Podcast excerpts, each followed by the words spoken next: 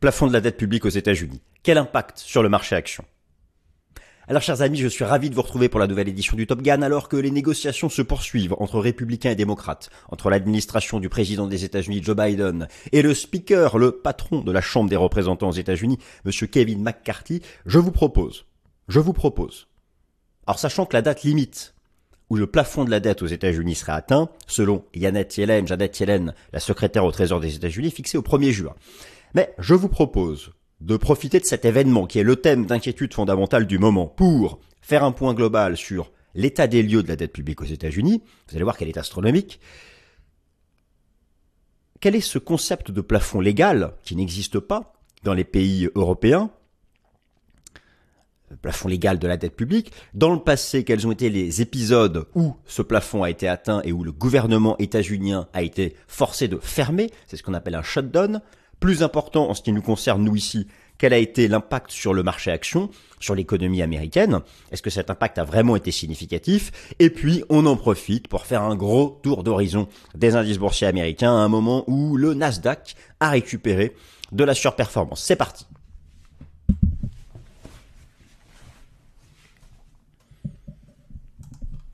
Alors, chers amis, le plan s'affiche sous vos yeux, plafond de la dette US. Quel impact sur le marché action? Les négociations se poursuivent. Les États-Unis vont très probablement éviter une situation de shutdown. Mais justement, c'est quand même, je trouve, le bon moment de refaire un point. Je viens de vous lister à l'oral le plan. Il s'affiche à nouveau sous vos yeux. Et donc, on attaque sans plus tarder. Première partie, shutdown et debt sailing fermeture du gouvernement américain et plafond de la dette, définition et état des lieux de la dette publique de l'État fédéral aux États-Unis. Alors, chers amis, aux États-Unis, dans tous les pays occidentaux, vous savez que tout fonctionne sur la dette. La dette publique, qu'est-ce que c'est? La dette publique, elle est faite par l'addition des déficits budgétaires, année après année. Il y a quelque chose de très particulier aux États-Unis, c'est que cette dette publique a un plafond légal. Ce plafond légal, c'est-à-dire inscrit dans la loi, il faut donc un nouveau projet de loi pour relever le plafond. Ce plafond légal, il est fixé par le Congrès des États-Unis. Le Congrès des États-Unis, c'est la Chambre des représentants et le Sénat des États-Unis. Alors tout va bien lorsque le président des États-Unis est du même parti que les chambres au niveau du parti majoritaire. Sauf qu'actuellement, vous le savez comme moi, le président des États-Unis, Joe Biden, démocrate, alors que le Congrès des États-Unis, la Chambre des représentants, la Chambre basse, est dominée par les républicains et que le speaker de la Chambre basse, c'est-à-dire le patron le chef de la Chambre des représentants aux États-Unis, le président de la Chambre des représentants aux États-Unis, Kevin McCarthy est républicain. Et donc, il faut un accord bipartisan pour relever ce plafond de la dette. Car lorsque le plafond légal de la dette est atteint, qu'est-ce qui se passe? Ben, Le gouvernement ne peut plus fonctionner, puisqu'il fonctionne, il finance son action, les services de l'État, toutes ses interactions avec les entreprises et les consommateurs, en émettant de la nouvelle dette. C'est comme ça que ça fonctionne. Mais si le plafond légal est atteint, il ne peut plus faire davantage de déficit budgétaire, et là, il est obligé de fermer. Il y a eu des exemples dans le passé, vous allez voir, il y a eu six exemples dans le passé de shutdown, de fermeture du gouvernement fédéral américain parce que le plafond de la dette était atteint et non relevé. Mais voilà, régulièrement il est relevé, et là vous verrez que d'ici le 1er juin, il sera à nouveau relevé ce plafond de la dette aux États-Unis via un nouveau projet de loi.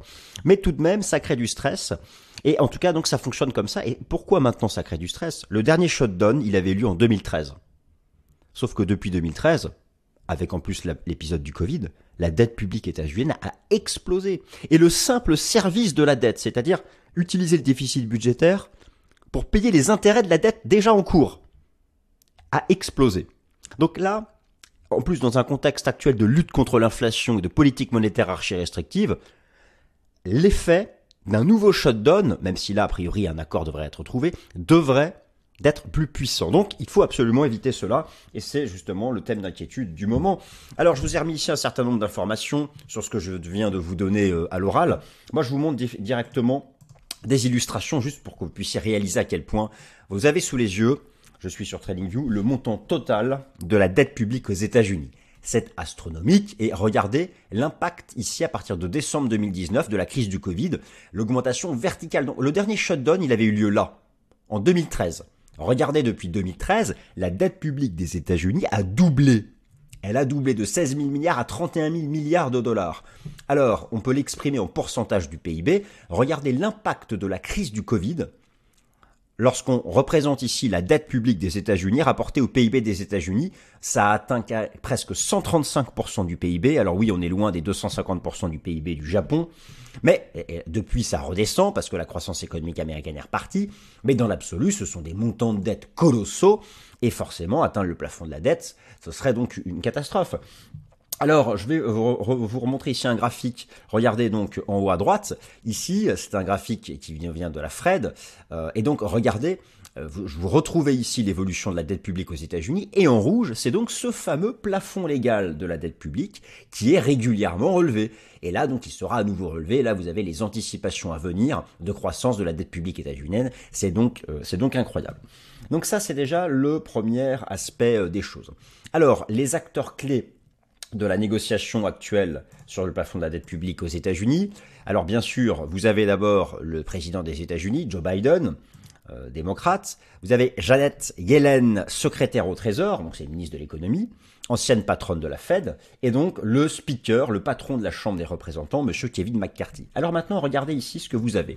Je, suis allé ici sur Google Trend et j'ai euh, saisi Debt Sailing, plafond de la dette.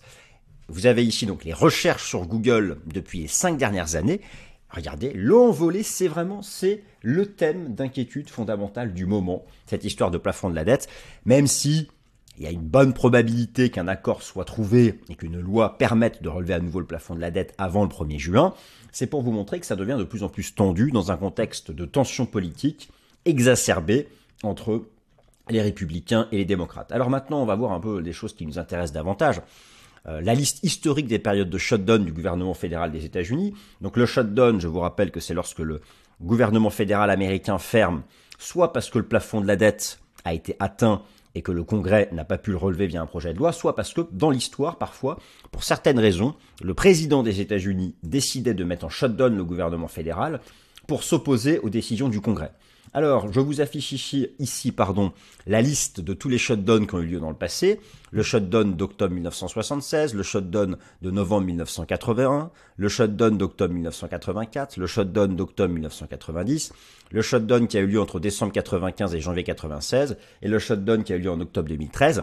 En général, ça durait quelques jours, mais ici, vous avez eu deux shutdowns, celui sous Bill Clinton qui a duré deux semaines, et celui sous Barack Obama qui avait duré trois semaines. Alors, la question maintenant qu'on va se poser, c'est est-ce que c'est shutdown du passé Donc vraiment, shutdown, c'est-à-dire que là, c'est comme si un accord n'était pas trouvé au 1er juin que le gouvernement fédéral devait fermer. Je pense que ça ce ne sera pas le cas. Tout le monde se stresse avec ça. Maintenant, je vais vous montrer qu'en fait, l'impact sur l'économie américaine et sur le marché action, il est presque non significatif. On va regarder ensemble l'impact sur le marché action, l'impact sur le dollar américain, l'impact sur le marché euh, du crédit. Vous allez voir, c'est, au final, overall, même pendant le shutdown de trois semaines sous Obama, l'impact a été très résiduel. Donc voilà, on en fait peut-être un peu beaucoup pour pas grand-chose, mais ça souligne en tout cas surtout l'aspect de tension politique actuelle aux, aux États-Unis. Donc, alors, euh, quel impact sur le marché action US des périodes historiques de euh, shutdown? Alors, il est relativement difficile de déterminer les conséquences des périodes de fermeture du, gouvernement fédéral américain sur le marché action US. Alors, vous avez un graphique en haut à droite où je me suis amusé, façon de parler, à reporter. Donc, vous avez en noir la courbe du S&P 500 et en rouge toutes les périodes de shutdown. En fait, c'est assez difficile d'en de, tirer des conséquences parce que en moyenne, euh, la durée moyenne d'un shutdown aux États-Unis depuis 1976 a été de 9 jours. Donc en 9 jours, voilà, c'est pas non plus énorme. Le shutdown de, de 76 a duré 10 jours, le shutdown de novembre 1981 2 jours, le shutdown de 1984 a duré 2 jours, le shutdown d'octobre 90 a duré 3 jours, celui de décembre 95 21 jours. Et celui d'octobre 2013 16 jours. Ah, j'avais interverti tout à l'heure les deux. Et donc, overall, euh, j'ai représenté ici sur euh, TradingView le S&P 500 et les périodes de shutdown du gouvernement fédéral américain. Il y a même des moments où ça a monté. ou sinon, les baisses ont été très limitées, entre 1 à 2% de baisse pour l'indice S&P 500. Donc globalement, hein, on peut considérer que c'était assez, euh, assez non, non significatif. Que c'était globalement non significatif. L'impact a été donc légèrement baissier à non significatif sur l'indice S&P 500. L'impact a été globalement haussier à non significatif sur le marché obligataire, qui pouvait être vu à ce moment-là comme euh, un aspect refuge. Et l'impact a été globalement baissier à non significatif sur le dollar américain. En réalité, c'est parce que ces épisodes de shutdown, en fait, n'ont duré que très peu de temps. Euh, donc c'est vraiment ça finalement qui compte. Alors, quels sont les risques pour l'économie américaine en cas de nouveau shutdown? Là aussi, globalement, l'impact a été limité. Mais il y a quand même cette année quelque chose de très différent. Comme je vous l'ai montré euh, tout à l'heure, comme je vous l'ai montré tout à l'heure, la dette publique américaine depuis 2013 a doublé, ce qui est énorme. À l'époque, dans les shutdowns du passé, l'impact alors était négatif mais uniquement pour les entreprises et les consommateurs qui agissent avec l'administration fédérale américaine, parce qu'en fait, lorsqu'il y a un shutdown, ce sont les services de l'État qui sont suspendus, et lorsqu'on prend par exemple celui, euh, le shutdown d'octobre 2013, qui avait duré trois semaines, on estime, les économistes estiment qu'il y a eu moins 0,2% de points de croissance du PIB, mais uniquement sur le quatrième trimestre. Donc rapporté à une année, ça a été non, euh, non significatif. Donc voilà, ça peut, euh, si jamais ça s'installe et que ça dure, ça peut impacter les entreprises et euh, les consommateurs qui interagissent avec l'État. Maintenant, la grande différence, c'est ça. Vous avez un graphique ici qui est l'explosion de ce qu'on appelle l'US Debt Servicing Cost aux États-Unis. C'est l'explosion du service de la dette. En fait, qu'est-ce que c'est le service de la dette? C'est la part du nouveau déficit budgétaire qui est utilisé pour uniquement faire face à la charge d'intérêt de la dette en cours. Et, c'est ça qui a doublé, c'est ça qui a explosé à la hausse. Et donc là, par rapport au shutdown du passé, si jamais là, mais moi je n'y crois pas, le gouvernement fédéral américain devait à nouveau fermer à partir du 1er juin, eh bien, mais un accord sera trouvé d'ici là. Euh, mais euh, le problème, c'est ça, c'est que là, il y aurait un, problème euh, de solvabilité de l'État américain. Alors, il y a des mesures d'urgence. Bien sûr que le gouvernement fédéral américain peut mettre en œuvre des mesures temporaires et d'utiliser des fonds spéciaux, des éléments comme ça pour euh, ne pas euh, pour honorer sa dette. Donc il y a quand même des solutions, mais elles sont temporaires. Mais heureusement, dans le passé, de toute façon, ça le, plus long shutdown avait duré trois semaines, ce qui est pas non plus et en moyenne. Je vous ai dit neuf jours la durée moyenne des différents shutdowns. Donc c'est pas non plus euh, c'est pas non plus gigantesque. Voilà, donc alors maintenant, bah, écoutez, on en profite pour faire un petit tour d'horizon des marchés actions. Il y a comme alors, vous savez que moi je regarde beaucoup pour le marché action américain. Je regarde beaucoup chaque mois chaque mois, la Bank of America, la première banque de détail aux États-Unis en termes de dépôt, publie une étude sur la finance institutionnelle qui fait référence dans le milieu. Alors, avant de regarder l'analyse technique, on va regarder justement ce que pensent les gérants institutionnels actuellement du marché action. Cette étude de la Bank of America, elle est respectée car euh, elle repose sur un sondage d'opinion auprès de 212 maisons, maisons de gestion institutionnelle avec un total de 548 milliards de dollars sous gestion. Cette étude est mise à jour le 16 de chaque mois donc là, je me suis procuré des informations en date d'il y a quelques jours, en date du 16 euh, mai. Et euh, donc, il y a euh, un certain nombre d'éléments. Alors, première chose qui, qui, Voilà, je vais un peu trop vite. Première chose qui est positive, regardez, et c'est ce que confirme l'analyse technique, c'est le retour de la surperformance de la tech. Et effectivement, vous avez pu constater que les indices Nasdaq surperforment actuellement le marché action classique. C'est ce qu'on va regarder dans un instant sur le plan technique et euh, je vais notamment vous remontrer le, ratio Nasdaq S&P 500. Maintenant, une autre information, regardez en bas, vous avez, je vous le montre souvent, l'évolution de la part du cash chez les gestions, chez les gérants. Alors, la part du cash reste actuellement élevée, elle représente 5,6% de, euh, euh, de l'encours de gestion de, de chez, chez, les gérants, de, pourcentage de l'asset under management, de l'AUM, 5,6%, c'est largement au-dessus des, des, moyennes passées. La tendance reste baissière depuis octobre 2022, ce qui va dans le sens de la tendance haussière des marchés actions depuis octobre 2022. La bonne, la bonne nouvelle, c'est qu'il y a encore 5,6% de cash et donc euh, on peut en avoir une lecture positive dans le sens où ça fait encore beaucoup de cash disponible qui pourrait se déverser sur le euh, marché action. Euh, mais en même temps, bon, ça montre qu'on est encore dans une phase d'incertitude. Mais ce qui compte, c'est la tendance. Et depuis octobre 2022, la tendance de la part du cash, elle est, euh, elle est baissière. Alors, toujours chez les gérants, je voulais vous montrer ce graphique qui représente donc les, anticipations des institutionnels en ce qui concerne l'inflation. Et vous pouvez constater qu'on est largement dans le négatif pour ceux qui anticipent une reprise haussière de l'inflation, et on est largement dans le négatif pour ceux qui anticipent que les taux d'intérêt repartent à la hausse. Ça va donc dans le sens que euh, des institutionnels qui anticipent que l'inflation, que la désinflation se poursuive aux États-Unis et que finisse par arriver ce fameux pivot de la Fed dont je vous parle chaque semaine et qui est globalement, si ce pivot de la Fed a lieu pour une bonne raison, c'est-à-dire la désinflation et non la récession, qui serait quelque chose de favorable donc pour le, euh, pour le marché action. Alors maintenant on va, on va passer donc au plan, euh, au plan technique. J'ai un certain nombre de choses à vous montrer. On va regarder alors plusieurs éléments. Tout d'abord, les, on, va, faire ça dans l'ordre. On va faire ça dans l'ordre. On va commencer par les, les big cap avec l'indice S&P 500. Alors je vous fais un petit résumé rapide. Rappelez-vous, je vous en parle depuis plusieurs semaines. Le pivot des 4200 points que le marché reteste actuellement. Moi, j'estime que ce niveau des 4200 points sur le S&P 500, c'est la frontière technique qui sépare en fait ceux qui pensent qu'on a fait depuis octobre qu'un rebond avant de refaire une réplique de la baisse de 2022 ou ceux qui pensent que depuis octobre 2022, on est dans un nouveau bull market. C'est vraiment la frontière et on y, on y revient à cette frontière. Alors, est-ce que c'est l'actualité autour du, euh, du plafond de la dette US qui va permettre d'avoir la réponse? Là, on est dessus. Euh, il y a une bonne nouvelle, c'est la surperformance du Nasdaq. Vous prenez les stars de la tech US, c'est reparti. Vraiment belle tendance haussière bien construite. Et les indices Nasdaq, l'analyse technique ne mentait pas. Euh, il y, a eu un certain nombre de signaux techniques que je vais vous montrer sur le Nasdaq Composite qui se sont confirmés. Il y a du potentiel encore sur le Nasdaq Composite. Maintenant, c'est du côté des small et mid cap, où là, je vous ai déjà montré qu'ils étaient encore tout en bas. Ils sont eux aussi sur leur dernier garant, leur dernière chance, qui est le gros support moyen long terme, mais ils l'ont pas brisé et ils semblent vouloir tenter un rebond. Donc voilà, c'est à peu près la situation de, ces, trois compartiments, big, euh, la tech, euh, small et mid cap. Et, euh, et, maintenant du côté des indicateurs de sentiment, il y a toujours en fait une majorité de pessimisme chez les traders particuliers. Et ça, il faut en avoir une lecture contrarienne. Donc voilà, ce sont les données que j'ai rassemblées. Que maintenant je vais vous présenter.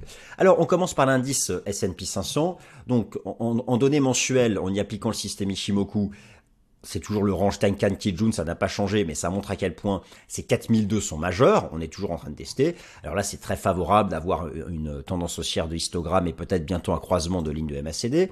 Maintenant, en données hebdomadaires, c'est là où on revoit les, les, seuils qui comptent. Alors bon, là j'avoue, le graphique est pas très clair, mais la, zone des 4002 est gigantesque. C'est à la fois une résistance de l'Ishimoku, vous voyez que c'est le nuage ici, la lagging spine qui testerait le nuage, mais c'est surtout en fait, en fait pour certains, on a fait le bear market en 2021 en trois temps abaissé et nous serions repartis pour un grand marché haussier en 5 temps, une 1, une 2 faite ici et là dans la grande 3 et donc pour la déclencher il faut dépasser les 4002 mais pour d'autres le bear market on a eu en rouge sa première jambe de baisse en 2022 un rebond technique regardez en orange ici j'ai mis les retracements qui auraient retracé entre 50 et 61,8 de la première jambe de baisse avant d'avoir une reprise du crack. Et partout en fait on retrouve cette frontière des 4200 points pour séparer ces, deux scénarios. Et donc là, le marché est actuellement encore en train de tester les 4200 points, et c'est là où en fait c'est le seuil majeur, et c'est une clôture hebdomadaire hein, qui peut permettre de, se fixer. La bonne nouvelle, retour de la surperformance de la tech. Alors, je vous ai déjà présenté ça, euh, le ratio Nasdaq S&P 500. Donc le principe des ratios, vous avez au numérateur le Nasdaq et au dénominateur le S&P 500. Lorsque l'analyse technique du ratio, qui est représenté ici en bougie japonaise hebdomadaire, lorsque cette analyse technique est haussière, cela signifie que le numérateur surperforme et inversement. Et là, vous avez, si on applique le momentum, le RSI à, ce ratio, ou si on applique par exemple le système Ishimoku à ce ratio, partout ce sont des signaux positifs. Et là, on peut viser le haut du nuage, le RSI, la zone de surachat, la lagging span est passée. Donc, on a des signaux de force relative qui sont favorables à la tech c'est-à-dire une surperformance de la tech vis-à-vis des marchés actions classiques. Et effectivement, lorsque vous reprenez ici l'analyse technique en données hebdomadaires de l'indice Nasdaq Composite, eh bien, euh, le marché s'était stabilisé au contact ici de l'ancien plus haut avant le choc boursier de la crise sanitaire.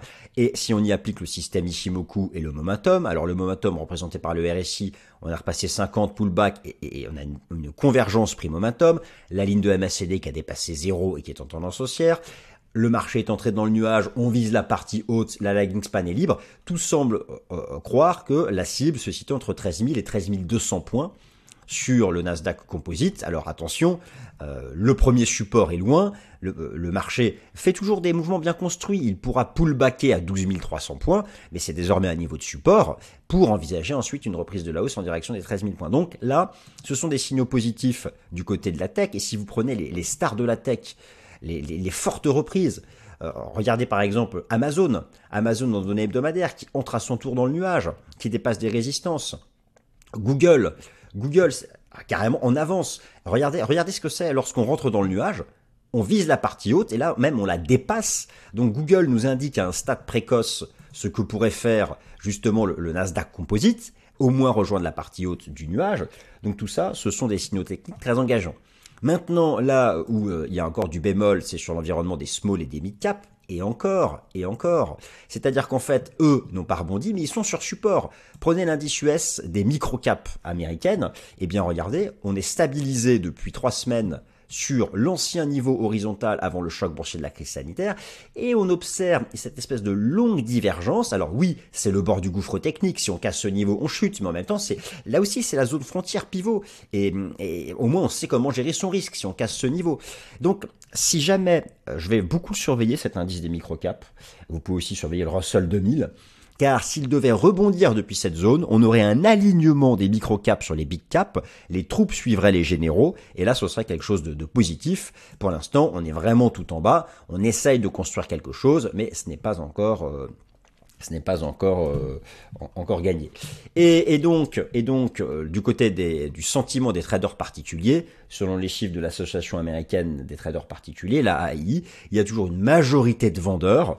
Les traders particuliers sont sceptiques et ça, il faut en avoir donc une lecture contrarienne. Donc voilà, il y a il y a des éléments, euh, mais bien sûr que euh, le juge de paix reste et restera l'indice S&P 500. Pourquoi? Parce que c'est tout simplement le contrat à terme d'indice le plus tradé par les institutionnels. Et, tant qu'il ne casse pas, tant qu'il ne réalise pas une cassure technique haussière des 4200 points, il faut overall rester prudent. Et cela se fera sûrement quant à l'actualité prochaine, cette semaine, au sujet du plafond de la dette américaine. Voilà, chers amis, j'espère que cette vidéo vous a plu. Merci pour vos likes, vos abonnements, et puis passez une excellente semaine. Merci.